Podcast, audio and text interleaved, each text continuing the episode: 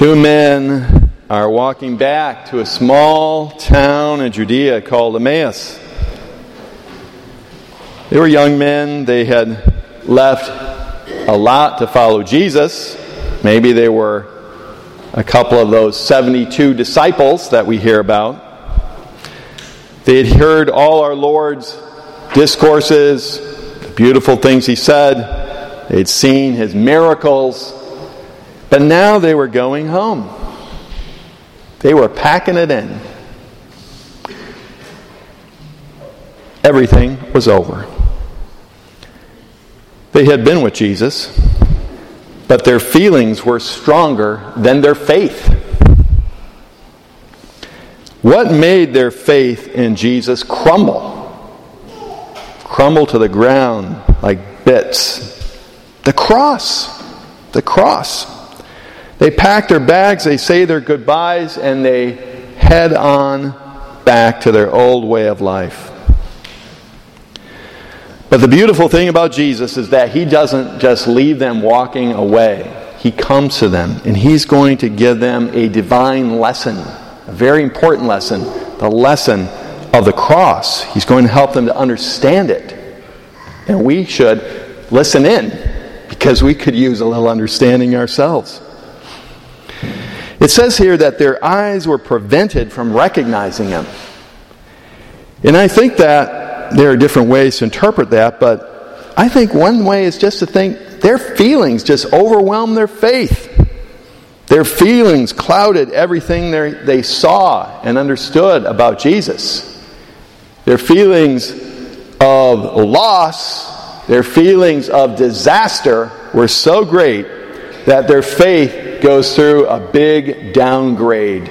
And you can even see it in what they say. Because who was Jesus for his disciples? He was the Messiah, he was the chosen one sent by God. But we see already that these young men, in their memory, have downgraded Jesus. He's gone from the Messiah in their faith down a whole level. He's a prophet, prophet. Another one of those rejected prophets. Another one of those stories that littered the history of Israel. Another tragic story. I think this has got something to teach us. Our faith is not a static thing, it's not just stuck in one place, it's dynamic. It's moving. It's either growing or diminishing with every decision, everything we do. It's either being nourished and strengthened or it's becoming corroded. And when it's starting to weaken, when it's starting to get like that, when the big crisis comes, it's taken down. But our Lord, He reaches out to these young men and He wants to help them. And He does it with kind of a wake up call. How slow of heart to believe all that the prophets spoke. How slow of heart. You guys just aren't getting it. Was it not necessary that the Messiah should suffer these things and enter into his glory? Now, right there, that is one big shocker. The Messiah suffer? For the, for the Jewish person of the time, Messiah meant winner.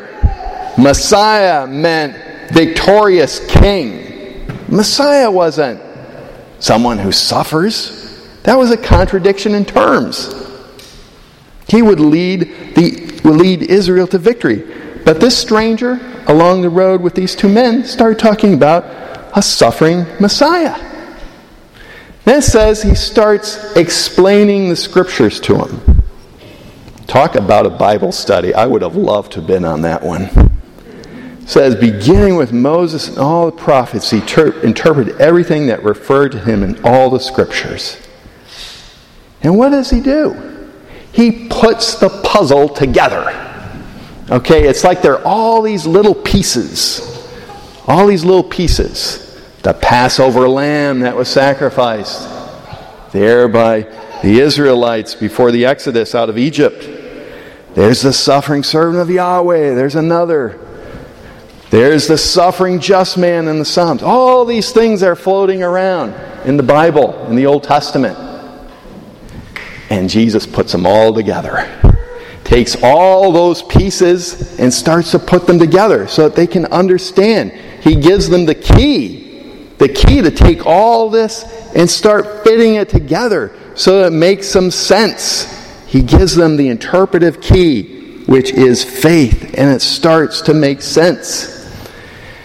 And that happens with us too in our lives when we start having faith. Because we can have like this puzzle that's all scattered on the table. The pieces are not fitting together. Okay? But faith is like bringing them together. And the things that don't seem to fit suddenly do. And it all starts to make sense. The truth starts to come to us. With faith, that darkness we, of mind that we can have is given clarity, and the heart follows with joy and hope. And that's what you see in these young men. When the, when the click happens, they just cannot contain their joy. Were our hearts not burning within us as he explained the scriptures to us? They had just walked seven miles from Jerusalem to Emmaus and now, this was before anyone knew how to train for marathons. They turn around and go back to Jerusalem in order to be with the other disciples, to announce to them that they had seen Jesus risen from the dead.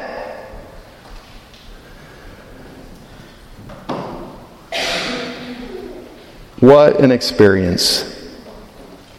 Let's ask our Lord to grant us a little bit of that. Where did they recognize Jesus? Where did it all really start come together and the light just came on? In the breaking of the bread. That's biblical code language for the Eucharist. In the Eucharist, that's where it all comes together. That's why each time we come to Mass, we receive our Lord in our Eucharist.